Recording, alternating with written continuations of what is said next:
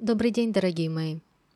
Добро пожаловать в очередной выпуск подкаста «Я совкос», который слегка свернул с намеченного курса и теперь выходит раз в 2-3 недели из-за моей рабочей нагрузки, большого количества учеников и методических процессов. В свободное время, которое у меня появляется, я пытаюсь отдыхать от работы и всего, что с ней связано. Поэтому слово сегодняшнего выпуска – decompress – снижать давление, релаксировать, выходить из состояния стресса. Decompress – это то, что сейчас очень нужно создательнице этого подкаста. Итак, о чем же сегодняшний выпуск? В прошлый раз я говорила о фигуре преподавателя и о том, какие мифы и стереотипы и нереальные требования связаны с преподавателем в процессе изучения языка, и как будто бы защищала преподавателя, мол, вот он такой хороший, на хромой кобыле не подъедешь. Так вот сегодня, как бы в противовес, я хочу поговорить о том, какой же он хороший преподаватель. Тут, естественно, аспектов много, начиная с профкомпетенций в первую очередь, но я сегодня поговорю о том, что может оценить не только преподаватель с точки зрения образования, но и вы, как студент, сможете обратить внимание на эти очень важные аспекты в работе учителя или их отсутствие. Итак, поехали. Первый аспект – гибкость или так называемая flexibility. Flexibility – гибкость. Преподаватель должен быть готов к любому настроению ученика – и по возможности уметь на ходу подправить урок таким образом, чтобы смягчить, а где-то наоборот усилить нагрузку. Быстро перестроиться, если вы понимаете, что сегодняшний материал не в тему. В зависимости от ситуации сделать так, чтобы в конце урока ученику, может быть, стало немного лучше или хотя бы не стало хуже. Уметь быть гибким и чувствовать, то есть слышать нужды своего студента. Второе. Нейтральность. Мы, как преподаватели, не вовлекаемся эмоционально в личную проблему студента. Просто мягко спрашиваем, что бы могло тебе помочь сегодня на уроке? Чем я могу тебе сегодня помочь? Не спасаем студента, а мягко поддерживаем его. И здесь сразу же пункт 3. Хотелось бы отдельно выделить этот пункт, потому что это очень и очень важно. Этот пункт я назвала «дружелюбно учить, но не дружить». Мы очень много разговаривали об этом с коллегами, и на многочисленных методических встречах этот аспект неоднократно всплывал. Очень тонкая грань и суперважная грань, которая показывает уровень вашего профессионализма. Быть дружелюбным преподавателем, но при этом не дружить. Весь внеучебный контакт со студентом не должен выходить за рабочие границы. В первую очередь, мы учителя английского, и наша профессиональная деятельность и затраченное время – это учить языку. За дружбу не платят, дорогие мои, из дружбы не спрашивают. А вот за нежеланный результат работы точно да.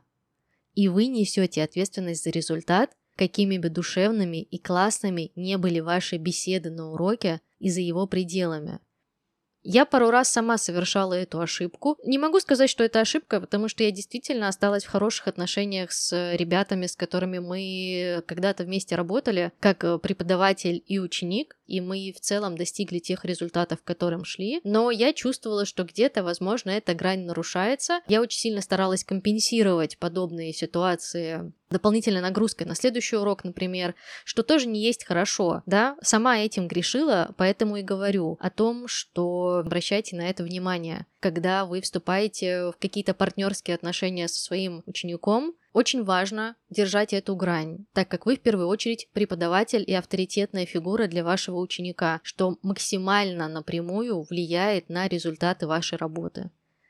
Четвертый пункт – изобретательность и развитие. Пробуйте новые активности, дизайните, экспериментируйте вместе со студентом, обязательно осваивайте какие-то графические редакторы и программы по созданию контента. Их э, огромное множество на просторах интернета, и все они могут оказаться очень полезными. Обязательно освойте искусственный интеллект и возможности, которые он может вам дать в преподавательской деятельности. Изучайте что-то новое во всех сферах жизни. Это всегда найдет место на уроке. Это очень-очень важно, и мне кажется, в первую очередь это важно для преподавателя. Иначе просто быстро станет скучно. И преподавать будет скучно, и студенту будет скучно, и процесс превратится в рутину. А рутина в преподавании – это как ржавчина для лодки. Процесс неизбежный и будет становиться только хуже. Поэтому образовывайтесь, друзья. изучайте что-то новое, не стойте на месте. Это очень важно. Для преподавателя это очень важно. Если вы хотите быть крутым, классным преподавателем или вообще специалистом в любой деятельности, постоянное образование – это неотъемлемая часть процесса и ключ к успеху. И последний пункт на сегодня – недирективность. Я думаю, этот пункт э, кто-то из вас мог слышать. Что это значит? Это значит, что мы не указываем студенту, а спрашиваем его, что мы будем делать, как мы будем учиться, какое задание хочет студент, а чем он хочет заниматься сегодня на уроке, а на следующем уроке. То есть мы не оказываем прямого влияния, мы всегда оставляем выбор за студентом, так как выбор студента влияет на его результат. То есть студент с его точки зрения сам контролирует процесс, сам выбирает, что ему делать, соответственно, сам несет ответственность за свои результаты. Это очень важный момент вообще в языковом образовательном процессе, так как когда студент сам делает выбор, студент понимает ответственность за выбор, который он делает. И результаты этого выбора он тоже, и ответственность за эти результаты, он тоже берет на себя. Это очень важно. Я здесь не пытаюсь как-то преуменьшить заслуги преподавателя или снять лишний груз, это просто действительно так. Результат образовательного процесса, вообще результат изучения английского языка 70% лежит на студенте, а не на преподавателе.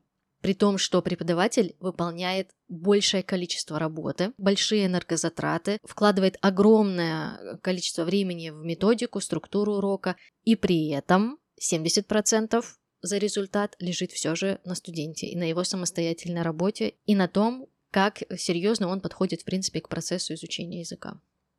Ну вот, это, пожалуй, одни из самых важных навыков в работе преподавателя. Если вы заметили какие-то из этих э, навыков у вашего преподавателя, это очень круто, значит, с вами работает квалифицированный, компетентный специалист. Если чего-то не хватает, тоже будет повод задуматься. Если вы чувствуете себя как-то некомфортно в процессе обучения, может быть, стоит обратить внимание на отсутствие каких-то из этих навыков. А что касается методики развития точечных общих образовательных компетенций, да и вообще того, как построить урок и коммуникацию в нем, я провожу индивидуальные консультации для преподавателей. Если кому-то нужен совет или помощь, пишите в личку Telegram. Ссылка на сайте в описании к эпизоду. И помните, самое важное – искренне любить свою работу. Это очень важно понять, потому что преподавание, в частности, это очень большой, тяжелый труд. И если к этому не лежит душа, и если вы не понимаете серьезность и сложность этой профессии, то никакие инструкции вам не помогут. И все будет идти очень тяжело как для преподавателя, так и для студента. Поэтому осознанно подходите к выбору профессии, осознанно подходите к выбору преподавателя, осознанно подходите к реализации поставленных целей, и у вас все обязательно получится. Спасибо за внимание, хорошей недели, пока!